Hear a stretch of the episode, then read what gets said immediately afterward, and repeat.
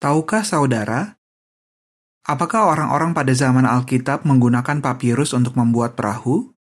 Banyak orang tahu bahwa orang-orang di Mesir dulu menulis di kertas yang terbuat dari tanaman papirus. Orang-orang Yunani dan Romawi juga menulis di kertas papirus. Tapi, hanya sedikit orang yang tahu bahwa papirus juga bisa digunakan untuk membuat perahu. Catatan kaki mengatakan, papirus adalah tanaman yang mirip bambu dan tumbuh subur di rawa-rawa serta perairan yang tenang. Tanaman ini bisa tumbuh setinggi 5 meter dan diameter batang bawahnya bisa berukuran sampai 15 cm. Akhir catatan kaki. Lebih dari 2500 tahun yang lalu, Nabi Yesaya menulis bahwa orang-orang yang tinggal di wilayah sungai-sungai Ethiopia mengirim utusan melalui laut dan menyeberang dengan perahu papirus.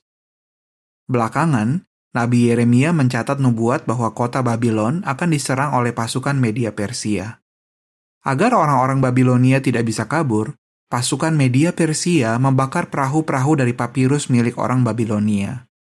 Yesaya 18 ayat 1 dan 2, Yeremia 51 ayat 32. Alkitab berisi kata-kata dari Allah. Jadi, orang-orang yang mempelajari Alkitab tidak heran sewaktu ada bukti sejarah yang menunjukkan bahwa papirus memang digunakan untuk membuat perahu pada zaman Alkitab. Bukti apa yang ditemukan? Para arkeolog menemukan bukti yang sangat jelas bahwa orang-orang di Mesir dulu membuat perahu dari papirus. Bagaimana perahu dari papirus dibuat? Di makam orang-orang Mesir, ada lukisan dan ukiran tentang orang-orang yang mengumpulkan tanaman papirus dan menggunakannya untuk membuat perahu. Batang-batang papirus dipotong, disusun, dan diikat dengan erat. Batang papirus berbentuk segitiga. Karena itu, ketika semuanya disusun dan diikat menjadi satu, batang-batangnya akan rapat dan kuat. Sebuah buku tentang sejarah Mesir mengatakan bahwa panjang perahu-perahu dari papirus ini bisa mencapai 17 meter dan bisa ada 10-12 dayung di setiap sisinya. Mengapa para pembuat perahu menggunakan papirus? Di Mesir, banyak tanaman papirus tumbuh di sekitar sungai Nil. Selain itu, cukup mudah untuk membuat perahu-perahu dari papirus.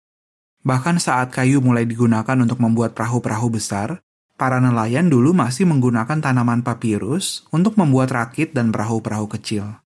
Tanaman papirus sempat lama digunakan sebagai bahan untuk membuat perahu. Seorang penulis Yunani bernama Plutarch yang hidup pada zaman para rasul mengatakan bahwa pada waktu itu orang-orang masih menggunakan perahu yang terbuat dari papirus. Akhir artikel.